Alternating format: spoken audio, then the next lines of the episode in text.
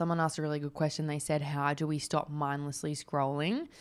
And he said that the best way for this is to delete and reinstall the apps that you are using every day.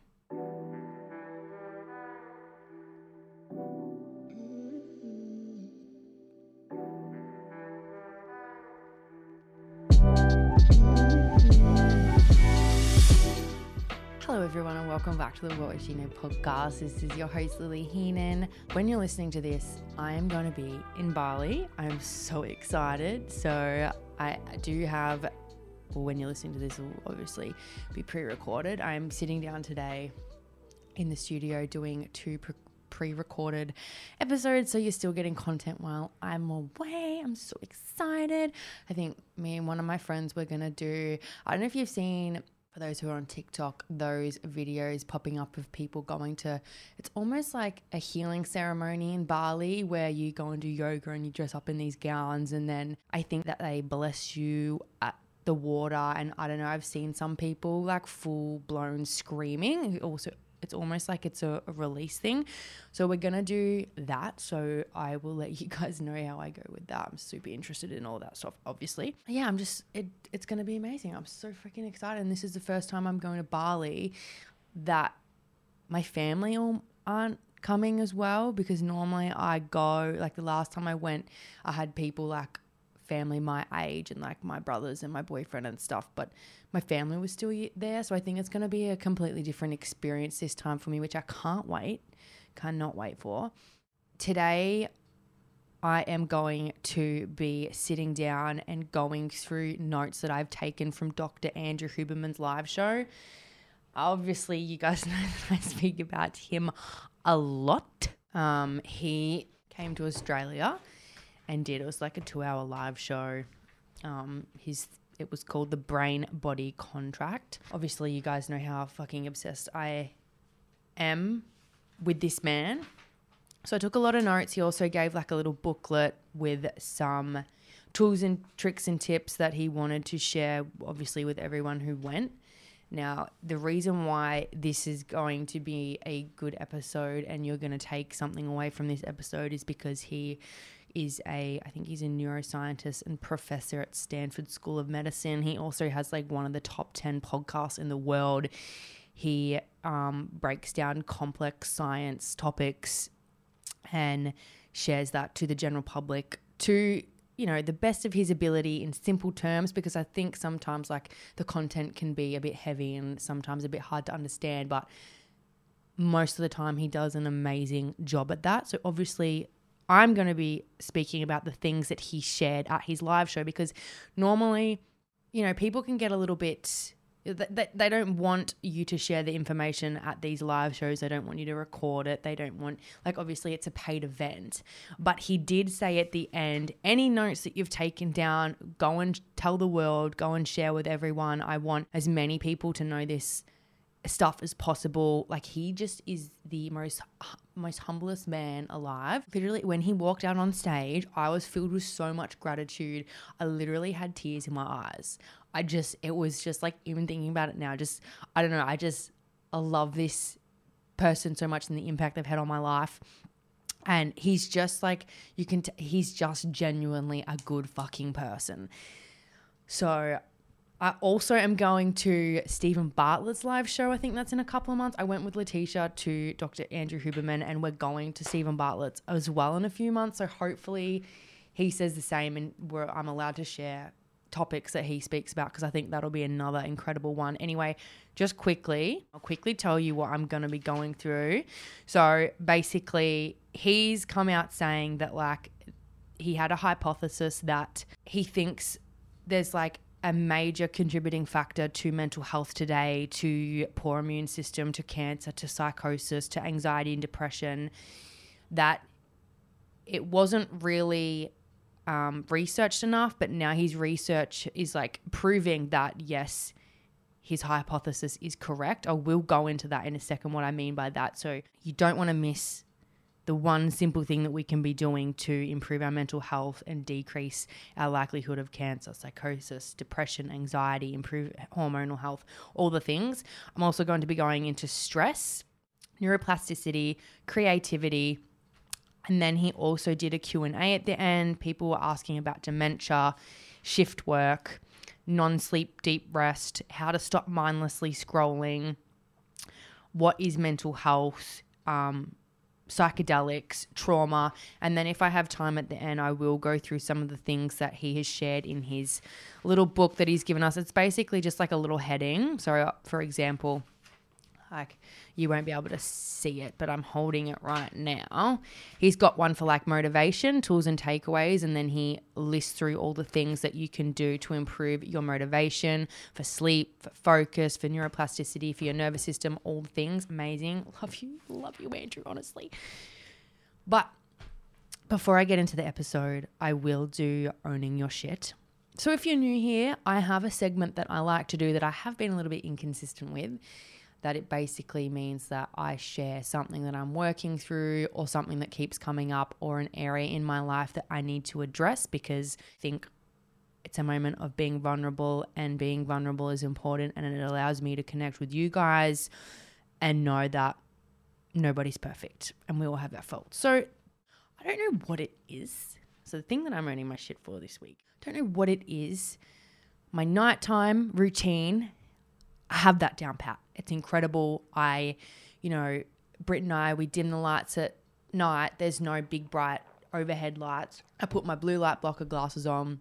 I try not to watch TV. I will try and turn off my phone completely an hour, an hour and a half before bed. I will meditate, I'll journal, I'll read. I make sure I take my magnesium. I do all the things. I have a great nighttime routine and it reflects my sleep and the quality of my sleep and how I feel the next day.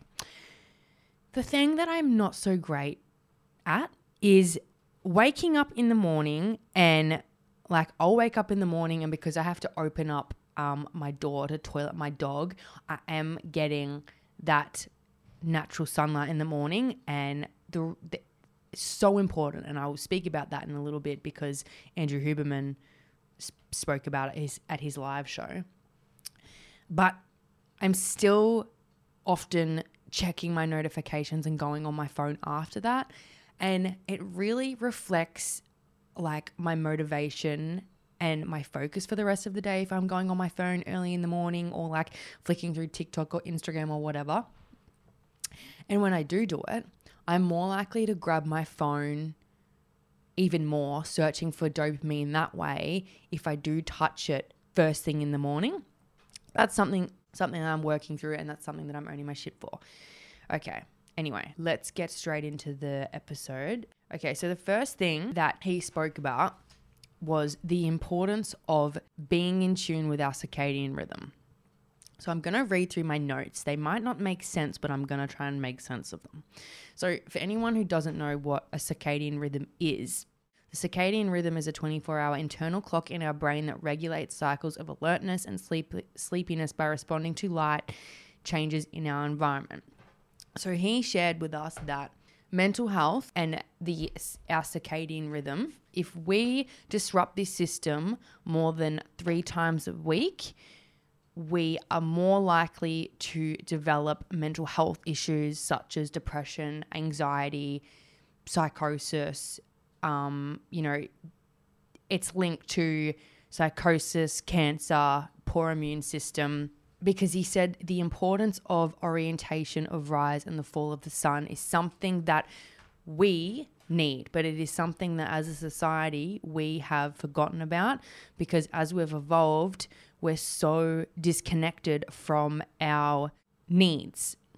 And what were the cavemen doing back in the day? They were waking up with the sun and they were going to bed when it was dark, and that's what we should be doing as well. And how to prioritize this is the first thing you do when you wake up, you want to expose your eyes to natural light.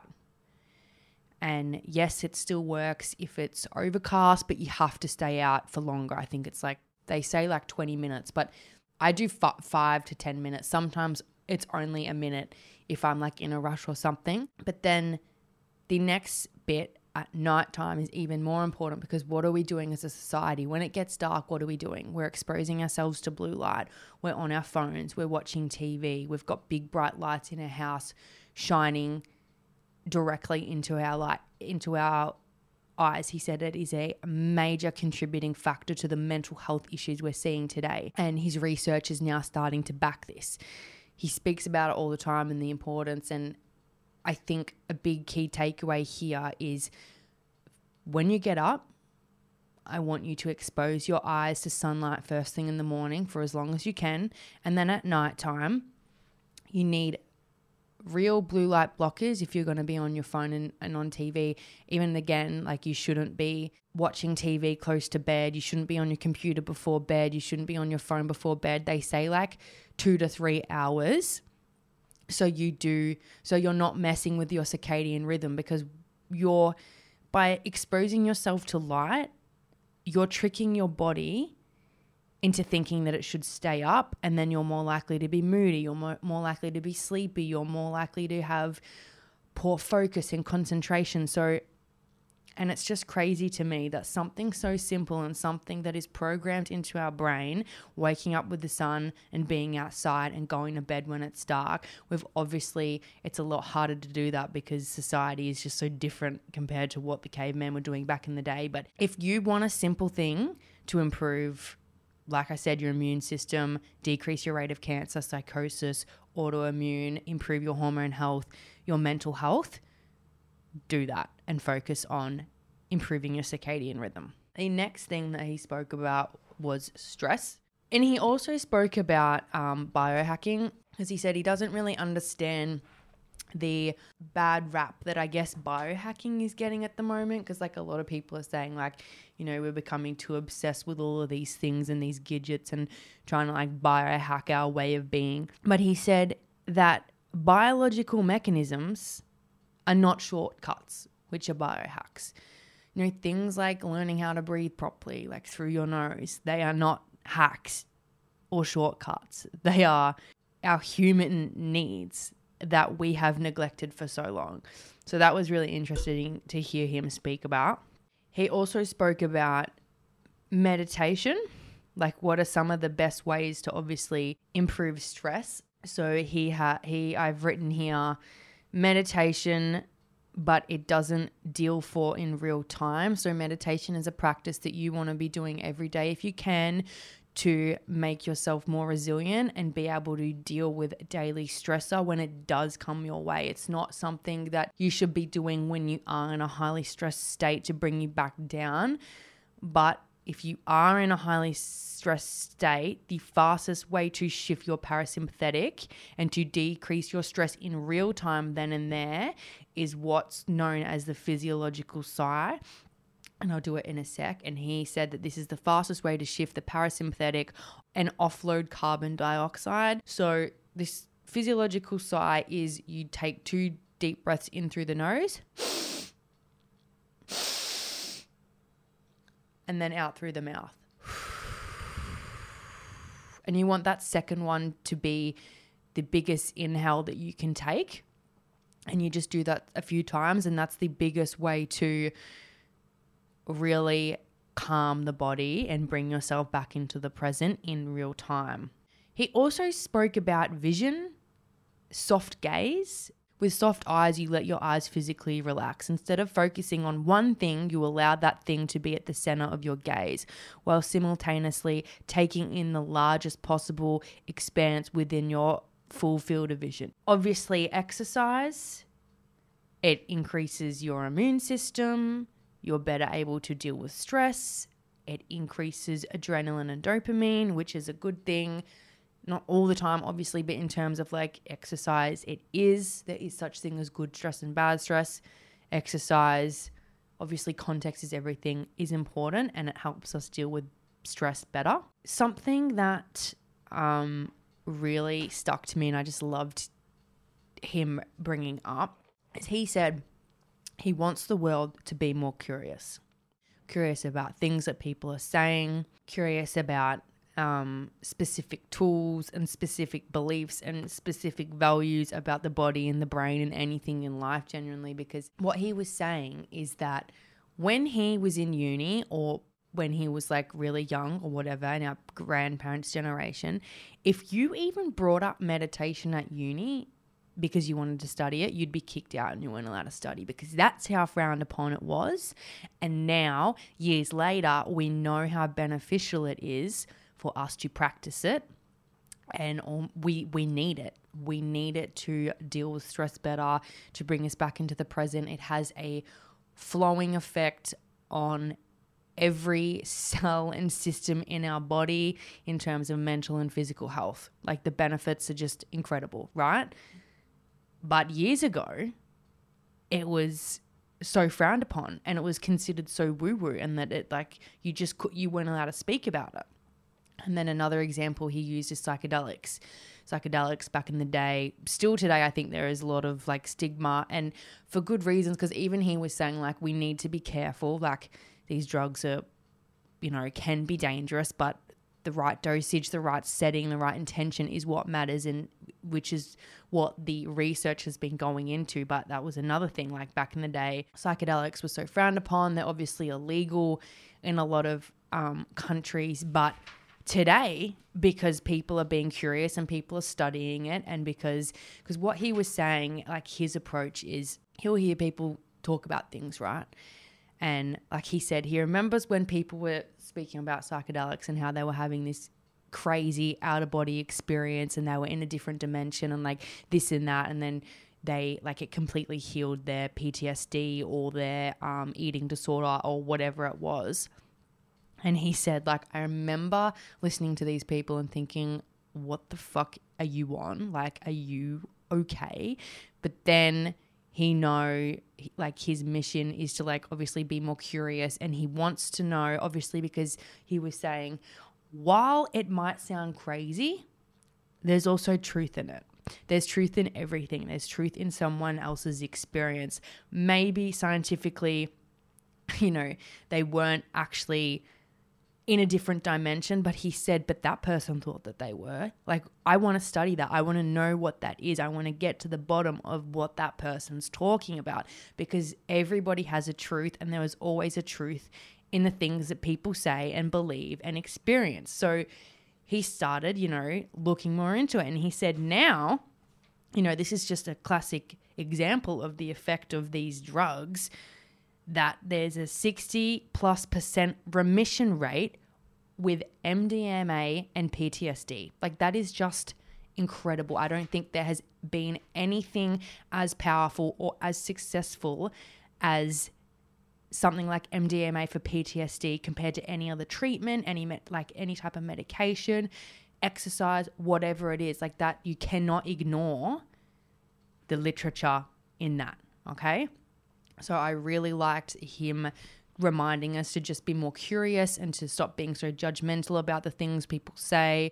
Because, like, even like me, for example, back in my hometown, I remember when I first started getting into breath work and learning about it. And I wanted like my friends to do it and my family to do it. And I wanted everyone to know how powerful this thing was. And a lot of people thought that I was like really woo woo and this was bullshit and like Lily's like what path is Lily going down? she's she's losing it. Not no one ever said that to me, but like I know a lot of people like thought it was ridiculous and still do, but we now know it's one of the best ways to treat and manage anxiety. It's just let's just be more curious is the um, key takeaway there.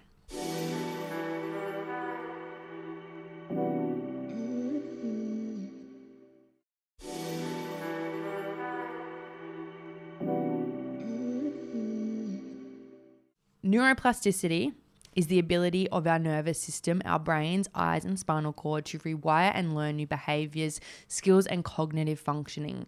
Repeating a behavior or a thought increases the likelihood that that behavior or thought will happen again in the future.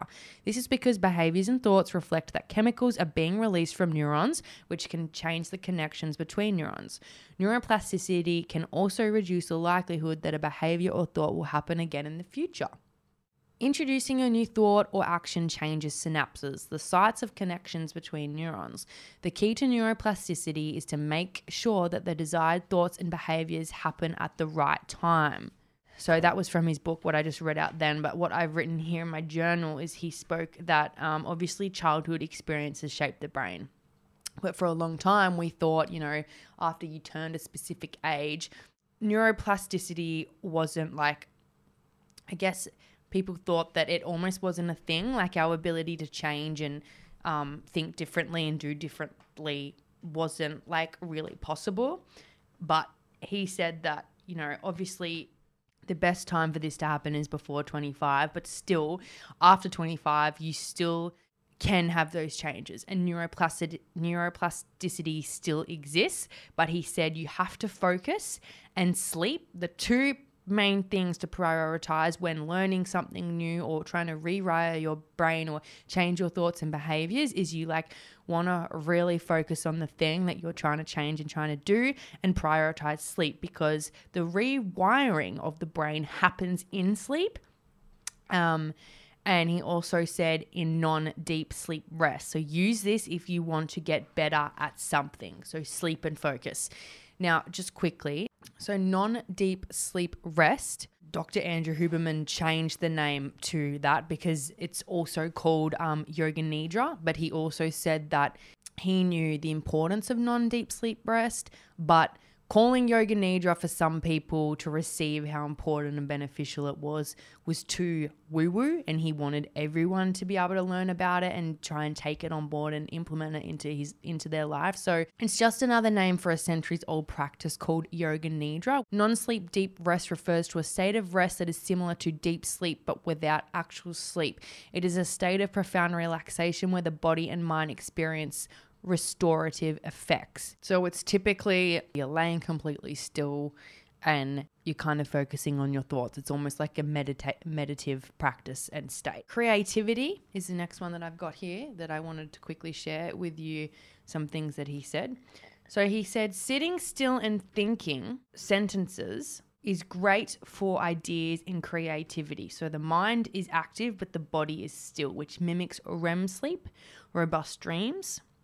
And he learnt this through someone called Rick Rubin. He's an American record producer, very intelligent person, right? And when Andrew Huberman was staying with him, Rick Rubin would do this two hours a day to be able to be a more creative person. And that's where a lot of his ideas and creativity stemmed from because he practiced laying still but thinking sentences and having active thoughts. Another thing that Andrew Huberman said for creativity is if we can get back to a moment we loved and had high energy for in childhood, do this in adulthood because it's going to create and have a flow and effect of energy for life. The first thing that I came to mind when I thought of that was horses for me, something that I used to love, something that I keep intuitively being called to do more of in my life now that I'm getting older. So I think that was a good reminder that I really need to like do something about that area of my life. So someone asked, you know, like what are some things that we can be doing to in- decrease dementia? He said obviously like we want to increase br- blood circulation, but and we can do this by, you know, cardiovascular health, zone 2 cardio. So that's barely being able to maintain sentences. And obviously, if you're doing things like smoking, drinking, vaping, not getting good quality sleep at night, you're more likely to develop dementia when you're older if you're not exercising, all the things. He has also just discovered a new part of the brain called the AMCC. Let me try and pronounce this without butchering it because I can remember it's the anterior mid cingulate cortex. Let me see if I got that right. AMCC. The anterior mid cingulate cortex. Okay, close he said this is the area of the brain that is linked to willpower. And the bigger it is in this area, the better. And how we make this essentially bigger and stronger, it's when we do things we don't enjoy doing. And so your AMCC grows and it's linked to willpower. And the way to activate it is to lean into challenges on a regular basis. When he was speaking about the importance of this, and you often sometimes see this in cancer patients who get told that they aren't going to live, but in their mind, they've kind of like made up that they will and they fight for it, even if it's like something that they don't want to do. And they often sometimes beat cancer. And he said that he thinks that that's kind of what that area is linked to. He also spoke about shift work. I won't go into that. He did a complete episode on shift work on his podcast if you guys are interested about that. Non deep sleep rest. Obviously, I've spoken about that already. I've written Yoga Nidra, similar to sleep patterns, body still, awake mind. Meditation. Oh, I think some the question was like, what's the difference between non sleep deep rest and meditation? Obviously, I just read what non sleep deep rest is. It's Yoga Nidra, similar to sleep patterns, body still, awake mind. But whereas meditation is focus as opposed to energy restoring exercise. Someone asked a really good question. They said, How do we stop mindlessly scrolling? And he said that the best way for this is to delete and reinstall the apps that you are using every day. As hard as it sounds, he said he understands because he said he had like a little kid come up to him one time and say, like, Dr. Huberman, you don't get it. It's different for you guys because you didn't have this in your life when you were our age, like when we were young teenagers. Uh, you've only just sort sort of had it now as you're growing up like you don't understand this literally is our life and we're so addicted to it. Like we don't know any better. And he kind of like he said i get it. Like i really do get it. It's so different for adults. Like adults really can't talk about their experience with it because it's obviously so different because we you know it is because of adults who created this. Like they brought this into our life. It's not, he was saying, obviously, there's so many amazing things that come out of technology, but mindlessly scrolling obviously isn't great. And he said the best way to do that is deleting and reinstalling every day. He said him and his team. Like, obviously, I reckon they would have been in Australia for a week or something. He said that when they came to Australia, all of them deleted social media, and only one person in their team had it to post, you know, like content for his podcast page, but like they deleted it. He was like obviously a man of his word and he followed through with like the techniques that he was sharing to us. He also said you want to try and limit your time as much as possible. And then I think he went into speaking about, you know, what's the go with when we do delete the app, we still go to tap it even though it's not there, he said that that's a compulsion rather than an addiction. Um, and he said like we need a behavior barrier for us to stop going on it. So whether that's deleting the app or like having a password on it or setting up like a limited time thing on your phone, you need to have some sort of barrier that's going to stop you from clicking and mindlessly scrolling. And some and then he went on to say like what is mental health? It's agency and gratitude. And then I've written here trauma is adverse events that changes the nervous system.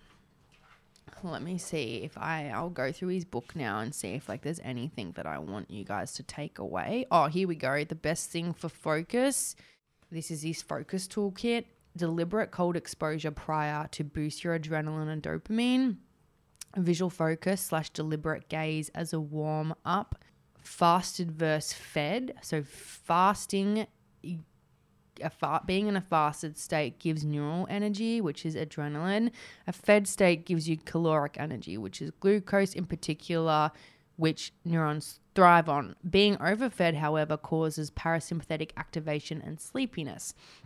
He said it's the it's best to have 40 Hz binaural beats during as a background sound and his focus neurochemistry kit in terms of like supplements is alpha gpc 300 to 600 milligrams l-tyrosine 500 to 1000 milligrams and caffeine 100 to 300 milligrams. Sleep. Tools and takeaways will rest. Sleep toolkit. Natural light in the morning and evening. Dim to zero light from 10 p.m. to 4 a.m., limit naps to 90 minutes, limit caffeine in the 8 to 10 hours prior to sleep, because we know that caffeine has a half life of like what, six or eight hours or something. His um, little supplement recommendation here is magnesium threonate, 140 5 milligrams, inositol, L-theanine, ashwagandha, and another one that I can't pronounce. It's A P I G E I N, 50 milligrams. It's so interesting though, like just how much misinformation there is out there because obviously a lot of people know that we should be supplementing with magnesium, right? but dosage and what magnesium matters and what time of the day you're taking it in. So, one of my friends, bless her, I had told her what magnesium to get, like the brand that I use. I'll tell you guys. It's the advanced, I'll leave it in the description notes Fusion Magnesium Advance. I take two around about 4 or 5 p.m. and then another two at 7 p.m. ish because it's like a slow release. It helps me sleep so much. That's the dosage that my coach has me on, but I think maybe or maybe not you wouldn't have to take as much, but I know definitely one dosage of that like maybe around 5 p.m. would be best. But it's so interesting because like yeah, I told my friend that and obviously she's gone out on the website and just found a completely different magnesium. It's cheaper. The percentage of like the ingredient quality was so poor, and for her to be like meeting the recommended dose, she would have been having to take like 12 sup 12 different pills from the one bottle because it was that low and it was the wrong magnesium anyway. So basically, she would have been taking magnesium that would have been doing nothing. And it's just like the amount of people out there like going to try and better themselves, but they don't know the right education. Like there'd be so many people. So everyone should be supplementing with magnesium. If you want to start doing it, I'll leave a description in the notes. I hope you took away something from that episode. I really loved going there, seeing him. I took so much away. Um, like honestly, I'm going to manifest that I'm going to interview that man one day or like meet him in person. Like, I just think that would be incredible. If you took something out of this episode, share it to your loved ones. Remember to hit the subscribe button so you never miss an episode. Give me a rating and review. Only if you're like listening to the podcast, of course. Um, I will be in your ear holes next week talking about my skin journey and how I healed my acne and how good skin starts within. So make sure you tune in for that next Tuesday. And I love you guys. Hope you have the best week. I'll be in Bali right now, soaking up the rays and having the best fucking time. Remember, nothing changes if nothing changes.